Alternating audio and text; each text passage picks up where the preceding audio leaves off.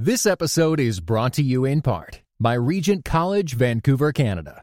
Experience God's call to a life more abundant with our one to two week summer courses. Sign up today at rgnt.net slash summer.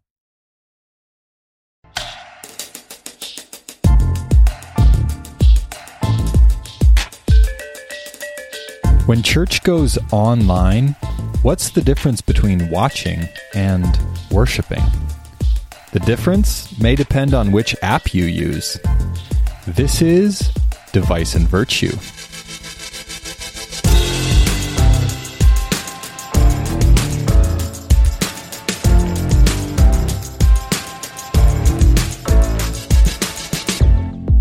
Hey, well, welcome back to Device and Virtue, where we argue the wrongs and rights of technology and faith in everyday life. I'm Adam. I'm Chris. Adam, it's like day 5,000 of coronavirus. How you doing?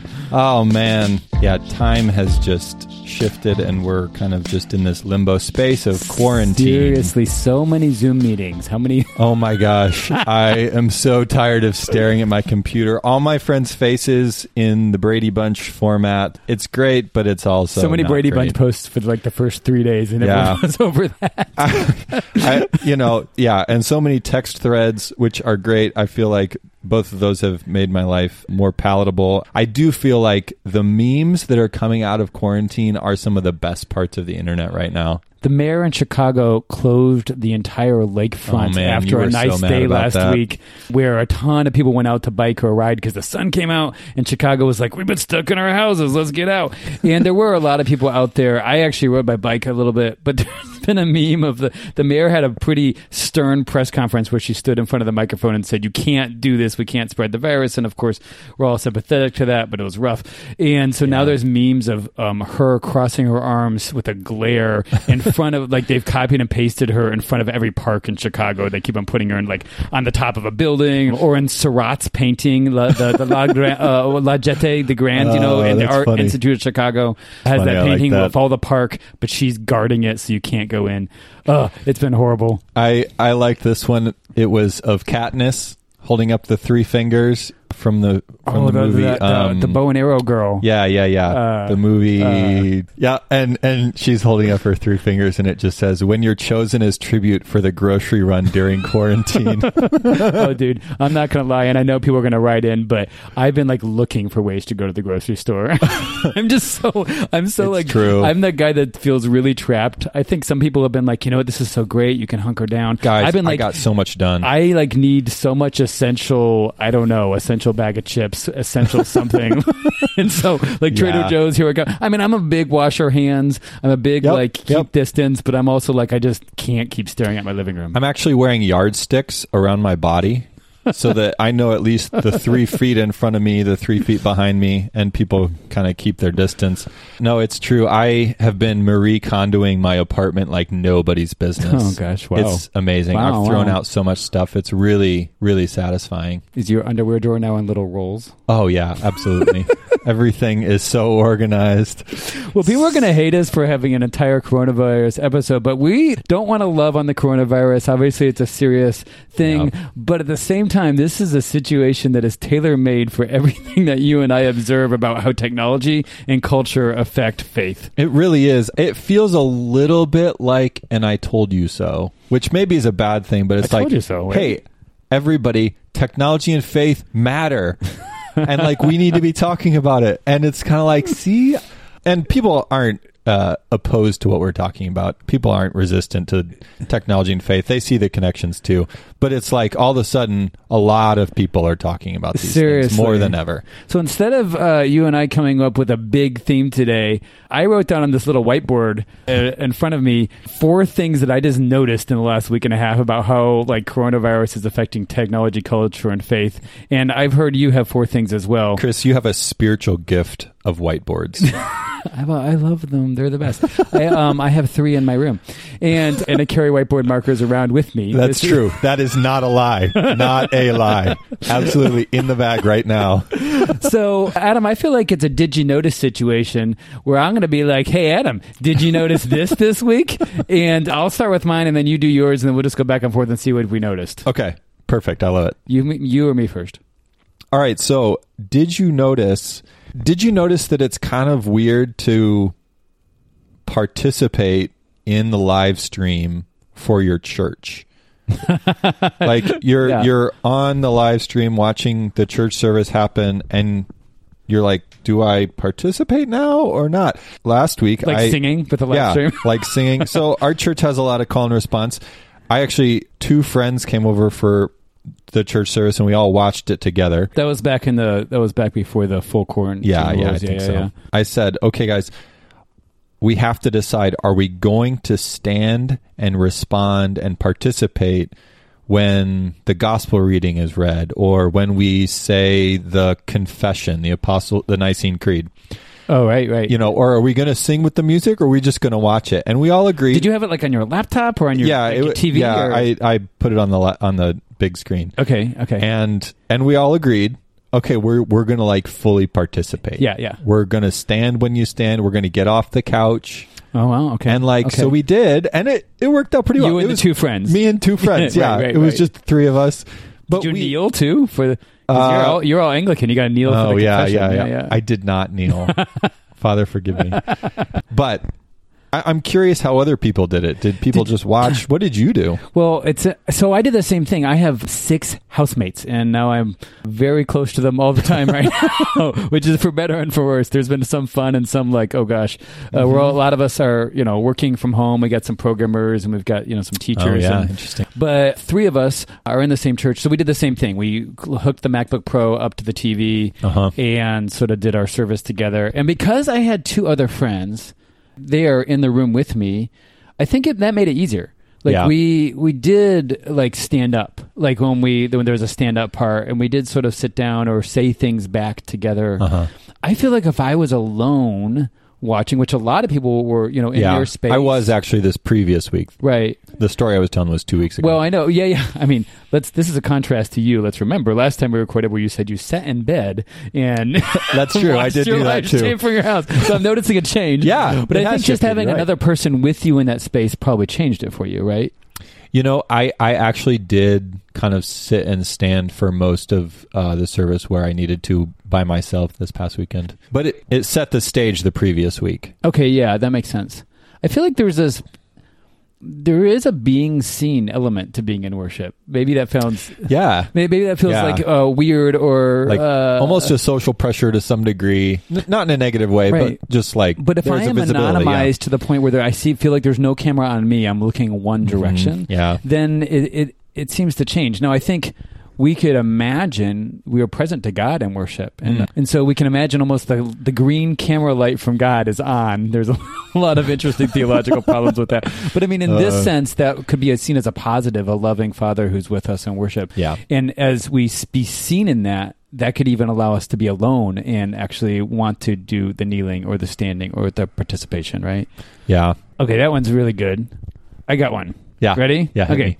Did you notice that people from out of town are dropping into church that normally don't come? Oh, interesting. So like here's what I mean like we had a Zoom, our church did Zoom a Zoom call it's a smaller church like 30 or more of us on that Zoom call like a church plant but we had two you know all the screens are popping up as everyone's popping Uh-huh, in to uh-huh. do some worship and then two people pop in one person from Brazil that used to be in our No church kidding. yeah she came in to say hi she used to be in my small group Oh, everyone's that's like fun. no way like and she's just dropping in she came in and she said hello from Brazil and we prayed Oh. but I've seen this multiple places where uh, my parents live in DC, but used to go to your church in Chicago. Yeah, And right. your church in Chicago did uh, Uh, a live stream. And I texted them, like, hey, do you know church is happening? They're doing a live stream. They're like, yeah, we're already in DC watching it. They chose to actually jump into the Chicago live stream instead of their local DC live stream because they missed their church yeah. here. And they haven't missed- they haven't been there that long. They've been there yeah, they've only been gone maybe. like yeah. So it's you know we talk about this right. Online stuff reconfigures space and time. This is Right. old Marshall McLuhan. Yeah. that that distance is sort of reconfigured. And Marshall McLuhan had that phrase "global village" Mm-hmm. to talk about the closeness and the farness at the same time. That was global village. And it really does. It allows someone from Colorado or from Florida or from Brazil to sort of drop into church. And I'm not going to lie, I've dropped into one or two old you were- churches. You were you were talking about how you were church hopping last yeah, week. I was. I did a little bit of that today too. Well, to be fair, my church plant's meeting on Saturday nights, and like Yeah. it's a unique time. And so on Sunday morning, I've gotten up and gone like, well. I could sort of go visit some other stuff from the comfort of my easy chair. All right, so you are. This Yeah, leads yeah. into the did you notice next one. Oh wait, wait, I have a point though. Okay, all right, go. make your point. Make your point. Well, no. Here's the thing: it reconfigures geography, yeah, but it reconfigures it along what lines? relational lines. Relational lines. yeah. Dang straight. Ding ding ding ding ding. Relational lines. These are not random anonymous people that dropped into the stuff I saw. Right. It was people that had prior relationship to us and like had longing. Like my parents had friends at your church that they wanted to sort of see again. And I think this is not necessarily a bad thing. It's like an actual. It's a remarkable thing. The church really does go along relational lines. Yeah. Yeah, I think I think that's totally right on. I feel like I've connected with people from a distance a little bit more during this time Yeah. Yeah. than I would have otherwise when I'm sort of just uh, constrained by geography. How how 1980s is that? I mean, come on. Just want to point that out that one is not maybe a higher priority than the others. I want pastors to think about that. There is a local parish, but there are relationships that matter in the body of Christ. hmm All right, did you notice What's your second one here? Did you notice the number in the upper left hand corner of your screen that says live 132 viewers, Oh, did I notice that? Yes, right? especially when surfing churches. Yeah, yeah. You're the you're the one. You're the reason that number went up and up down and because. I'm like I'm like sitting committed to my church. Mm. That's the way I am. Mm-hmm. That's why we're different. hmm Faithful you. Yeah, some are more faithful than others. Wow. No, I'm kidding. Wow. Yeah, that number, I watched that number go up and down all throughout the service. And it's so interesting to me because when I'm in the service, I might notice people like walking in the aisle once in a while, but most people are just sitting there. And I kind of have a general sense of how many people are in the room, Sure. but it's not a an explicit number like 132. Sure. And that 132 is actually probably representing a larger number because there might be twos, threes, families, you know, yeah, families watching on a live stream. uh, yeah. friend groups or whatever Sure. watching. Right. But you have a, a more explicit number, and you have how many people are like checking in and checking out. And to me, it's most interesting where are the peaks and valleys in all that too. Oh yeah, boring part of the sermon. Yeah, yeah, yeah. Everyone just went up and got a coffee. Yeah, Yeah. The, the, it really does reconfigure our perception of what's happening in that space because we have a quantification of it. Yeah, It's not that anything's changed. There's always 132 people in the sanctuary, but now we can see a number. yeah. Well, and I was trying to figure out. So this past week, the number was a lot, lot lower than the previous week. Interesting. Like by a couple hundred. And I was trying to figure out why. I didn't know if it is it like a glitch in the live stream data. I don't know, but you, you're suddenly factoring in all these other things to try and figure out what what the number even means. No, no, that's a good one.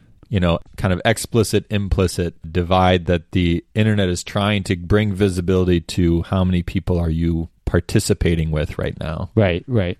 Okay, uh, here's my second one, Adam. Did you notice article this morning, Washington Post, talking about we could be using our smartphones to track where the virus is going. This is how the empire builds itself up. Oh gosh. These extreme cases and then we never go back. No, no, no. Have you heard of this? So uh, there was I actually an editorial also in the New York Times. No, no, uh, uh, on NPR like this weekend saying the same thing. An epidemiologist was saying Korea and also Israel have been using uh, smartphone location tracking Okay. and something else called contact tracing to find out how the virus is actually moving person to person and then helping people quarantine based on where the virus is actually moving Okay. the massive advantage to that is here in Chicago, you know, you and I, uh, the suburbs and the city are both, uh, the whole state of Illinois, we're at a stay at home order. Right. Where like you can go out for essential things, but they want you to mostly stay at home. Right. And that's the entire population. It shut down all our businesses. like uh, everything is, the government crazy. has shut down, like uh, the whole economy has just stopped. And we can talk about that in a second. But everything is stopped.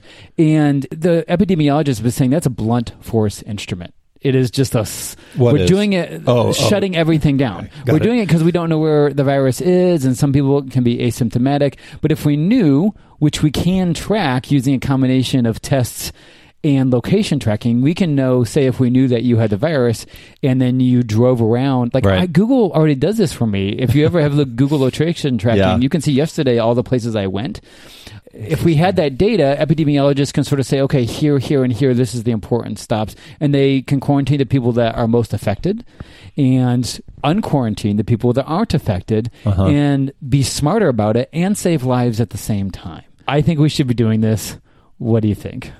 And do you know whether it can work retroactively once someone's been identified, whether it goes can go backwards and track where they've been in the past 14 days or whatever? So I understand two things about it. One is an anonymized data set, sort of like Google traffic, Okay. that shows you like the flow of So people. it, it's going to be like a weather map for Well, the virus. Sort of, yeah. And then the other one is a specific thing, and this is where it gets tricky because this you have to give permission to like your contacts' addresses Mhm. and location tracking. Where contact tracing in Korea, they actually are like contacting individuals from your phone. Okay. I think I was reading, and others can people can correct us because there's news stories every day, but that like you, from your phone, a message can be sent to all of the people that were And it tells that them, were "Hey, of, I'm I've been I was infected. You might be infected too. yeah, that kind of if if we've interacted in the last X number of days, you should be aware that But they're saying this is like instead of amputating a whole leg, this is like actually fixing the problem. It's more precise.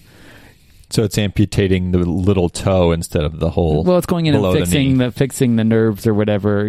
yeah, yeah, yeah. All right, let's let's Uh. extend this metaphor until it breaks. So this is interesting because actually I have a paper notebook here and I actually just yesterday wrote down everywhere I'd been and who I'd interacted with in the last week. Just as a way Oh for me gosh, to start thinking about what have my patterns been and Yeah. if I got infected, Right. who would I need to reach out to, or where what would my contacts points have been that I might have been infected from? Right, So kind of thinking both ways.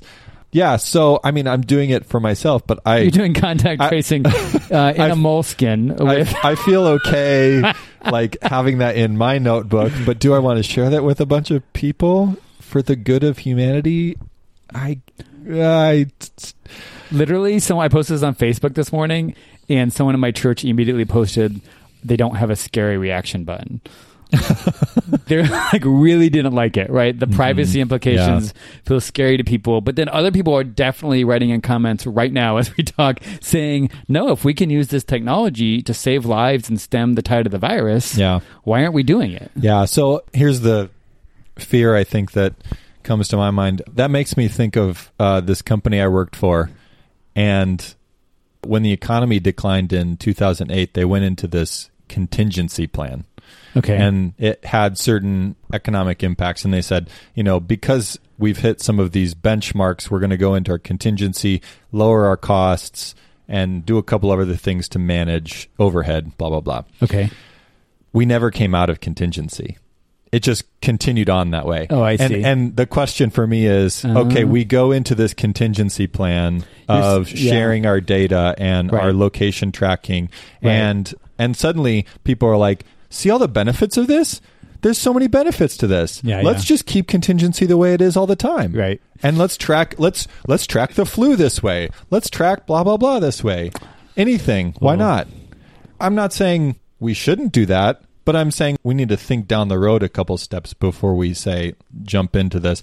Extreme cases Uh-huh, make for uh-huh. bad laws, and you know, an ongoing thing I think could be uh, problematic. I mean, you are a little bit convincing. And I will say that this is your typical situation where people are using safety or security to bring in technologies. You often make this point. Thank you. That's Um, such a great I'm point. making your gl- point for Thank you. you. I love I love when you make my points for me.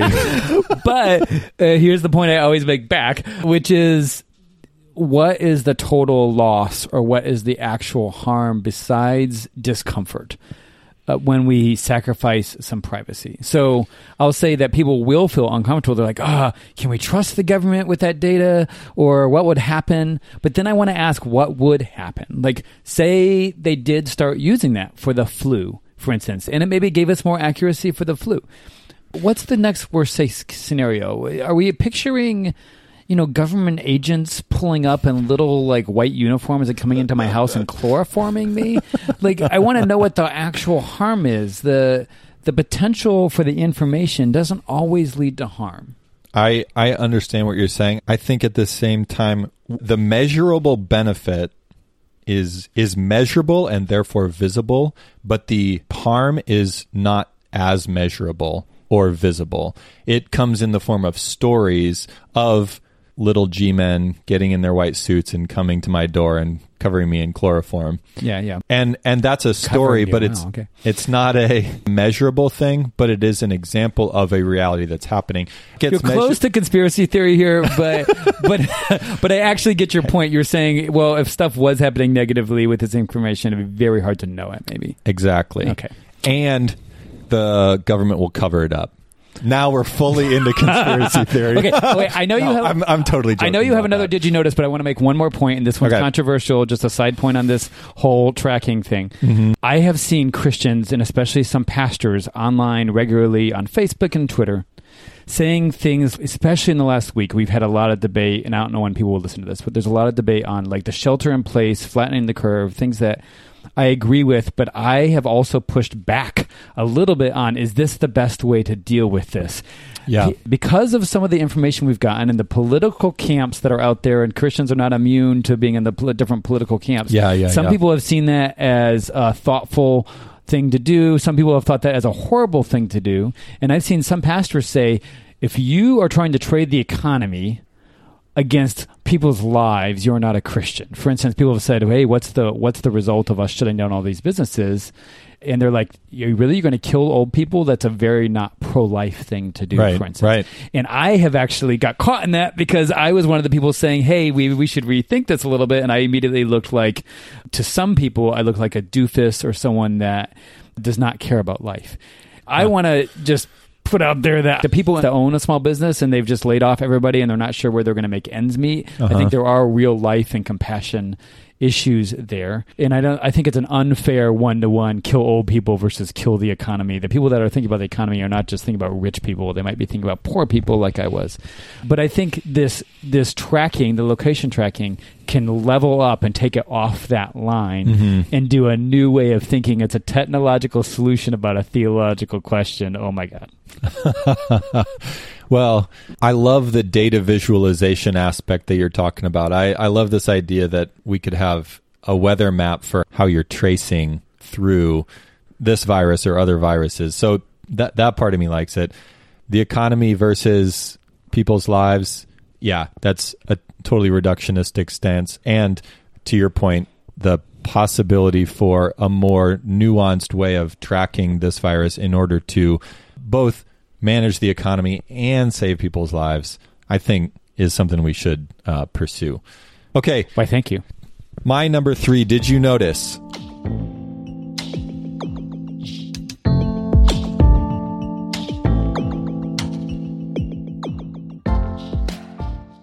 God is a genius storyteller, and the evidence of this is threaded throughout scripture. In Christianity Today's new show, Holy Curiosity with me, Kat Armstrong, we explore storied connections threaded throughout scripture from the Old Testament to the New. Our first mini-series, Connecting Dinah and the Woman at the Well, welcomes experts like doctors Tim Mackie and Diane Langberg to give us insight and context into the physical location and meaning of these two stories. These stories will spark holy curiosity in your own faith because once you see these connections, you can't unsee them. God wastes no person, place, or thing. Listen and subscribe to Holy Curiosity with Kat Armstrong on your favorite podcast platform.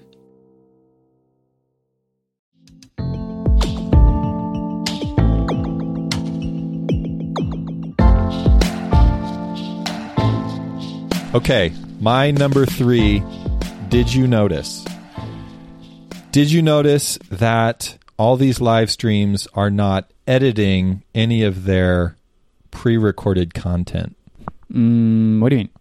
So, so this is a specific example from my church. The pastor who was doing the sermon actually had to pre-record it. He didn't preach live, is is, Okay, is the point, okay. because apparently he had potentially been exposed to COVID. Oh, I see. Yeah, and so, so, self isolating. yeah, so he's self isolating. So he actually recorded the sermon the night before. Okay. and so they just cut from the live stream to the pre-recorded sermon. Okay. But what I noticed was the sermon was unedited. It was uncut. It was it was a single uh, shot from beginning to end. Single take. We give movies Oscars for And that. and there was there, there was yeah there there was a point kind of in the middle of the sermon where he kind of lost his train of thought for like 5 seconds and you're Sure. kind of just like pausing and watching this whole thing Yeah. happen which if you're in a live situation that wouldn't be as noticeable or it might be noticeable but Sure. it, it, it it you're like well we're live but but once i was watching it on on screen i'm like oh this is interesting you had higher expectations. i had a little bit higher higher expectations Like and the they format changed what you almost subtly what you expect to see. yeah Like and it's they didn't and they didn't cut it i think the form is really interesting question but it's also a question of what does it mean to preach and should preaching be edited and and what does it mean for the preacher to be authentic in that space rather than than Huh. going back and editing Huh. through their their preaching where they kind of get off track or they lose their train of thought or they didn't like that point. They didn't communicate it as well. Um, Sure, I, right. I, I honestly really appreciated that the sermon was a one take Oscar It winning wasn't performance. polished. Yeah. yeah. Well, by the way, Oscar winning performance is not you and me right now, so people should really think of us as live, not even though we're recorded. Because this is de- these are definitely shoot from the hip episodes with Yeah. this. But oh, I was on staff with a campus church for reaching out to students for years at University Uh-huh. of Illinois Urbana Champaign, and I jumped into their live stream on Sunday because I just have my my friends, even Yeah. a guy I helped mentor for a long time is one of the pastors down there, and they were moving to a live stream, and they were super polished. When I jumped into it, there was like a there was an animated screen playing. They had music in the background, and then they jumped to like one of my old good friends. She was making announcements in front of a screen, was behind her and had the Oh. slides, and she was. I mean, it was like perfect. It was almost like Willow Creek quality. Oh. I say that because Willow Creek Arts Conference influenced us back in the day. Do everything with high production value. yeah. And then they jumped to a great sermon, and it was just like smooth. It was like the smoothest thing, but it felt so produced.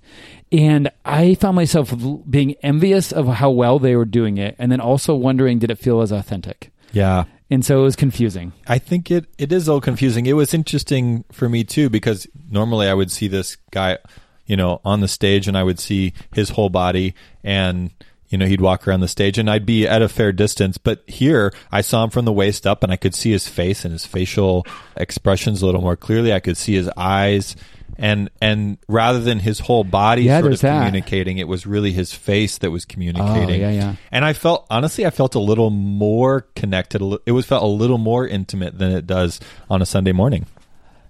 This is perfect because you know what my third did you notice is? No, what is it? how close your face is to the camera in a Zoom call. oh my god! Did you notice, and specifically when we're talking about ourselves on a call, did you notice when we see ourselves on the Zoom call or the Skype call? I mean, it's not like we haven't been doing this, but we've been doing it so much now. I see the other faces on the call, but also I see myself. Yes. And I see what my eyes are doing. I see what my hair looks like. I see how many people are trying to adjust their cameras so like they don't quite get their clothing rack Yeah, yeah. in the back of the shot. You know what I'm saying? Like, like Uh. did you what, did you notice that we've suddenly become more self conscious because it's like we have a mirror to all of our regular conversations. Yeah. I mean, when we look at a photo of ourselves and a group of friends, who do we look at first? Yeah, you look at you. You look at yourself first. Oh, I didn't like that photo. Everybody else looks great, but I look terrible. I look terrible. But of course, that's an after the fact snapshot. And Yeah. when we're in the moment with our family or our friends, we're usually less self conscious. We're enjoying the other people. Yeah. And this sort of reconfigures a little bit of the social space. Oh, man. Right? Yeah. With identity, where you feel like everyone's seeing you, but you have a real time feedback Yeah. Yeah. thing. The Yeah. only I have an analogy to this. My living room at my apartment actually has full Florida length, to ceiling length mirrors in it. It's a weird. I rented this apartment. It's- it was a great apartment. Like you Uh, know, it had a the lot place, of the place feels so big. no, it, it totally does. But the previous owners had put in Florida Right. ceiling length mirrors in the living room, which is definitely something I was like, we got to get rid of these. And they've but I- become whiteboards for you. You've written all over I them. do. I have written on them. But I mean, it's weird. I've gotten more used to seeing myself daily now. Like Uh-huh. sitting in the living room, just sitting around. I Oh, look up and I see myself sitting in the Oh, chair. there I am. Um, and this is the same thing, right? What do you think that's doing to us? Oh man, it reminds me of uh, an experience I had a couple years ago. I was in a really serious FaceTime conversation with a girlfriend, and Ooh. I was like, I was really focused, and I was sympathizing, and I was listening, and I caught my reflection in or the the video That's, on the I love FaceTime. that you just said caught my reflection. Yeah. it was the camera. Yes, I I, Yes. I Yes. caught the Perfect. camera video picture, whatever, and I was like, "Whoa, you look angry."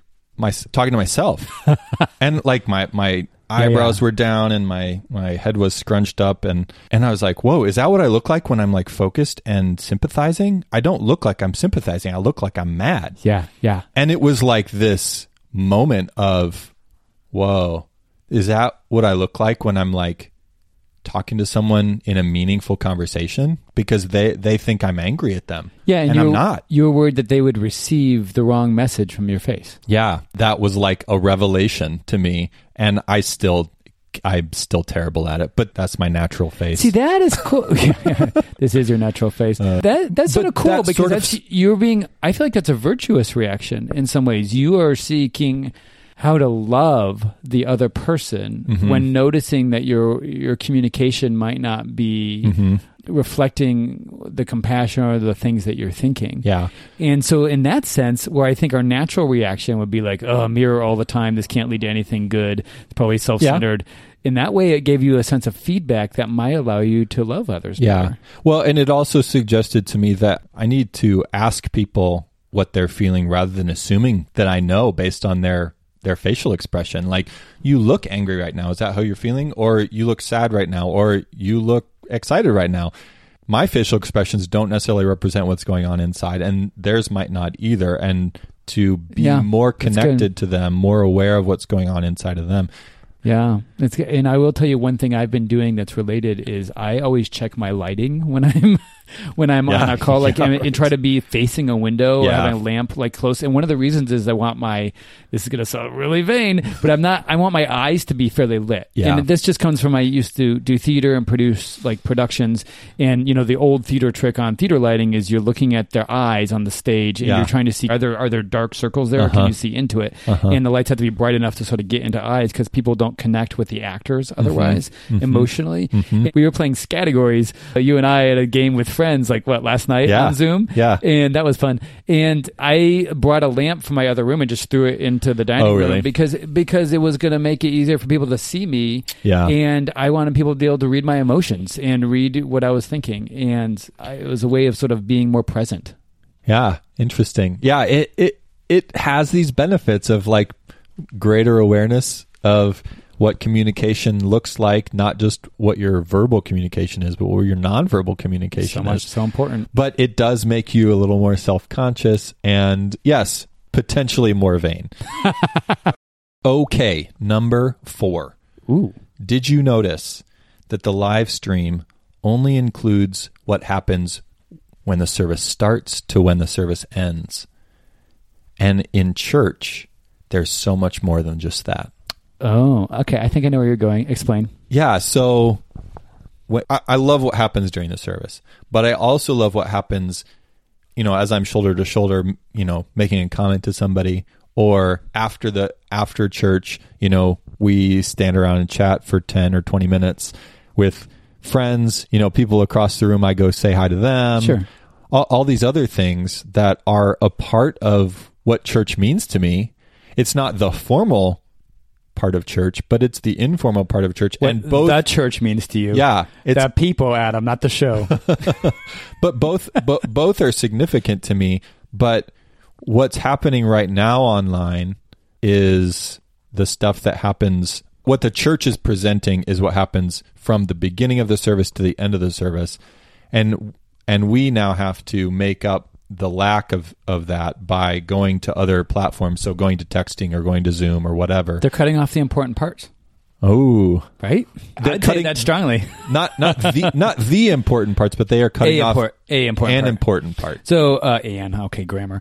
I I actually was saying earlier, you know, I did campus ministry for years, and then later I was a, more of a senior uh, minister and training other people to do ministry. And I remember we'd have younger staff go out and invite people to our events, you know, or our service. Okay. They'd invite them. There was going to be either a traditional church service, which you know, like we do worship and do a, a sermon, this kind of thing, or there'd be some sort of event but the staff would bring students with them and then 15 minutes before they'd show up and then they'd sort of stand around or they'd go talk to their friends and where they had new people just sort of sitting there.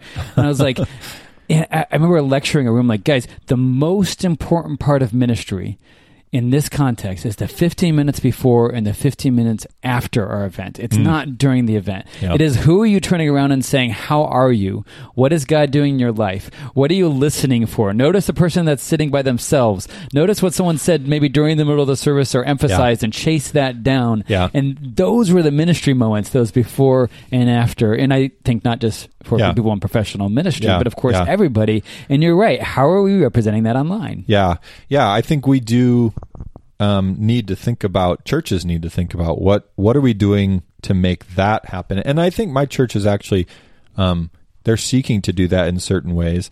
And I think our church is naturally relational. Like I, I, I didn't even think about it honestly, but after the first church service I participated online about, I actually then created a group thread with a bunch of friends and just texted all of them at the same time and said, "Hey, this is our after church conversation."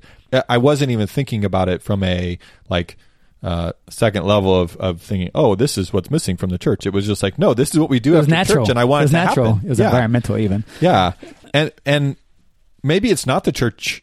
Maybe it's not the church staff's responsibility at, at, at that point. Maybe they they've done the the part that is their responsibility, and it's actually up to the church distributed to sort of take responsibility for that and connect with one another. Yeah, I think I sort of agree with you, but I sort of think um, in this moment there is a there's some responsibility on those that have leadership in the church, whether or not they're paid staff or not, but those have a responsibility to think about those mediums Yeah. and say how are we providing a mode for this? Yeah, I mean they've they've facilitated the space, right? Right. That you, everybody's gathered in this space, Right. You know, when we're gathered together, Right. And they're making that possible. Now, how are they also making it possible in an online space? Like everyone's thinking about how to live stream the sermon or maybe do communion online, which that was that was our last episode. Yep. By the way, Oh, my man. article in Christianity Today did come out this weekend, and so that's uh, where I sort of argue for you can do a version of communion yeah, online. I've read a lot Um, more about it. I have so many more thoughts. We will not. We're not doing that one in this episode because there's so much there. But but the church is thinking about how to do those two things. Is if you're a sermon church or word or word and table church, both of those. In but maybe they aren't thinking about the other parts Yeah. that they should be facilitating. and, and they're thinking about digital tithing, digital giving Yeah, yeah. online, which is another uh, episode that we've touched on. Yep. We can, Yeah, we have one can those, tag back right. on too. So you can check that out if you haven't. But yeah, no, it's good. This perfectly leads to my final fourth. Did you notice, Okay, hit me. Adam? Did you notice that some churches, when jumping online, have been doing sort of the Zoom call versus Uh-huh. other churches have been doing sort of the Facebook Live? And did you notice these are not the same and they are very different? Huh, interesting. Yeah, so we've used Vimeo, but your church used Zoom. Yep. Other churches are using Facebook Live. Yep. And what they do with those different platforms is very different. I think the live stream is not the same thing as an online meeting, and I have one word for you on what's different. okay. One word. That's and then we'll be done, right? It's it's interactive. To, it's uh, Nailed it. Into the, the Nailed it. It's interactivity. interactivity, okay? Media theorists, and you and I have talked about this before, divide sort of different technologies into different eras, especially communications technologies. Yeah. But there was the print era for books, you know, and then there was the broadcast era, and that was radio and television. Yep. And that was so cool because One one, person one one person could talk and talk to this whole group at once, and it all happened live, right? It's The right? Billy Graham model. Billy Graham or Walter Cronkite, the old school news anchor. And then we moved into digital media. And the thing that was digital was not just purely that it was on a computer screen, Mm-hmm. but it was that I could maybe interact with it. I could talk back. I could uh, interact or change what I'm seeing because Right. I can't do that on a TV show. You just Yeah. absorb it. Yep. You just, as the audience, you're an audience and there's a stage and all you do is absorb. You don't participate in Yeah. the play, right? Yeah. You watch it Yeah. Digital media allows you to maybe have a conversation back and forth with the person on the stage, quote Mm-hmm. unquote, or to even mod or jump up on the stage and be part of that. it allows some modification. Right. And Zoom, my point is that Zoom or other online meeting services, depending Uh-huh. on how you do church, could be really interactive. I'm Yeah. going to give you an example that goes back to your last Did You Notice? Because in my church, when we met on Saturday night, we opened Zoom. I'm sorry, in my small group last week, Uh-huh. we opened Zoom 30 minutes before we started anything that was small group on purpose. We said, hey, Zoom's going to be open at 7. Bring your food, eat along, just hang Yeah, out and chat. yeah. And then we'll probably start doing some prayer and some Bible study at 7.30. And people uh. did that. People just logged on, Yeah. talked back and forth. That's not Facebook Live. That's not the the Vimeo broadcast where Right. it's one to many. That's an interactive thing where I asked Ruth how she was feeling because she's actually been sick in bed all week. It's flu, not COVID, but she's still feeling terrible. Yeah, yeah. You know, or I got to hear about how people are doing their job. Yeah. And then when we got into Bible study, we still spent a lot of time making sure that people could talk back. You know, the leaders sort of said, Hey, what are you thinking? And someone took over and talked. Yeah, We had yeah. ways of interacting with each other. Do you see how it's mm-hmm. different? Yeah, well, and it goes back to the why with my friends we had to talk about are we going to participate in what we're doing even though it's just a broadcast. You know, it's just being it's just being Yeah, totally. broadcast on Yep. Vimeo. We're watching it on a TV. Right. Nothing we do is going to be visible to anyone, Right. any of the church staff. So, are we going to participate? And Yeah. we had to decide that what we did together mattered, even if nobody saw it.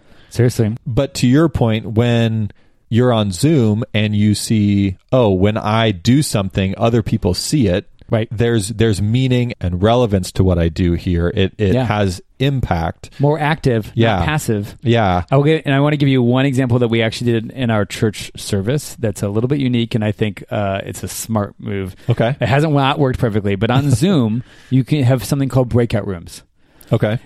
In tr- a lot of traditional churches, you have something called passing the peace, Oh yeah. right? Where you stop the service at the beginning or in the uh, or in the middle and go, "Hey, you know, greet everyone." Those are Yeah, If it's a greet those around non-denominational church, it's greet those around you. If it's a formal church, it's like pass the peace. Yeah, yeah, and so yeah. you greet those around you, but you sort of say, "The peace of Christ be with you," and also with you. Sometimes people will say, "We did this." To make it more personal, to make it more interactive, we set it up. I guess on Zoom you can choose all random participants and have them all get assigned a pair. A pair. No kidding. Yeah. That's so fun. It's so we- roulette.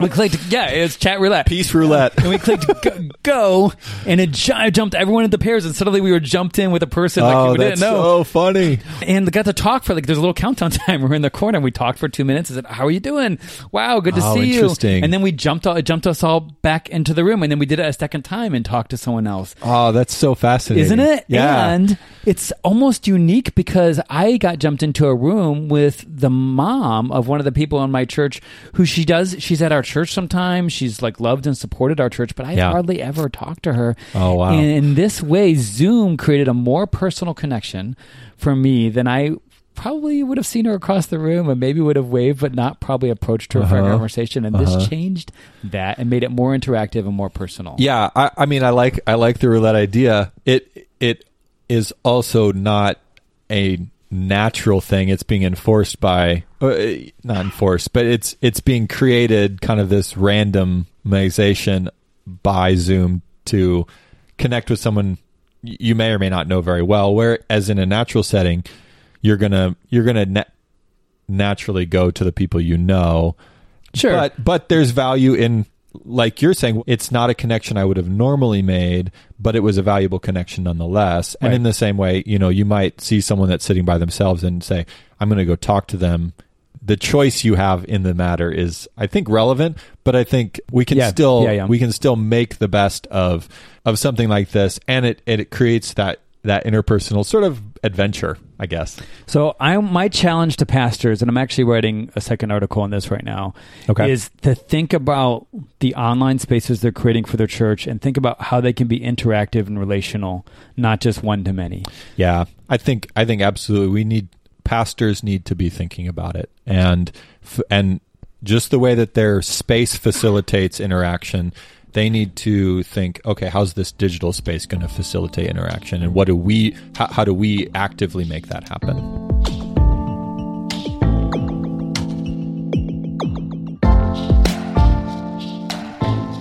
Cool. Adam, did you notice that we're at the end of our conversation, and so that means it's time for vice and virtue. All right, I'm good. I'm excited. We didn't do it one time earlier. Last time? And I think we time. skipped it. so we should do two, but we won't. Vice or virtue?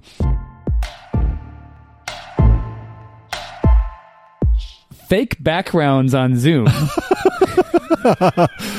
know what I'm Oh, talking man. about? Yes, yes. I mean, going to Bermuda, going to the city, just whatever background you want. You could be flying in the sky. Have you tried it? I have tried it. Um, it's like when you click on there, and then like instead of your living room, it, it makes, makes, it, look it, a like green beach. screen. It, ma- it makes Yeah. it a green screen. Yeah, yeah, yeah. And you can just stand in front of this. It seems to work screen. better for some people than It others. definitely does. My computer does not work very well. Yours works way better than mine. I think lighting has something to do with Yeah, it. yeah. I've seen some pretty funny ones though. I had a friend, he like got a fake interior of an apartment and like it looked fully real. He looked like he was sitting in this apartment. I was and he wasn't there. and he wasn't there. Fascinating. It was really funny. Where was he? In a different apartment? He's actually not social distancing. He was at a concert, so Yeah. he's trying to lie. so uh, virtual backgrounds. Oh man, I'm going to say virtue because it it's a toy to play with. I may, maybe it'll become a tool and then an environment. but I we'll was see. not sure you were going to do that. I'm saying vice. Yeah. I. oh wow. Because I I, think I also think it's fun to play with, and that's what people are using it in the toy stage. Yeah. for sure. And I think it will move to the tool stage quickly when people try to like hide things in their background to realize I can do a business meeting. If it if it gets better, I mean the the Sure. technology is not working great. For Yeah, right yeah. now, so I just think there's an interesting loss of authenticity on this, and I'm arguing for Ooh. video being a higher form of authenticity because it carries all this humanness with it. It carries our facial expressions, it carries tone and things Uh, that can't uh. be carried in other uh, mediums. I'd rather sort of see like your books behind you or your living room, or see maybe an unplanned thing behind you. It just doesn't look that nice, but it's where you live, and so I think it's a vice. all right. Well, there you have it. I everyone else will get to decide for themselves. Yeah, tell us on Facebook whether you think that's a vice or virtue, or maybe take a screenshot of you with the background on there. We maybe we should take screenshots and post them with you at the beach. Oh, at Device Virtue on Twitter, at Device Virtue on Facebook. Thanks for going through the things that you noticed, Adam. Yes, and stay well, everyone.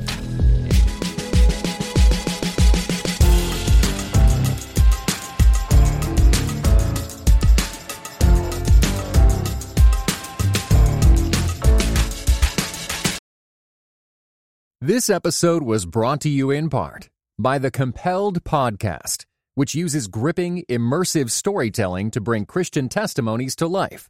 Listen to missionaries, addicts, martyrs, and more who have seen Jesus at work in unbelievable ways. Listen on your podcast app or compelledpodcast.com.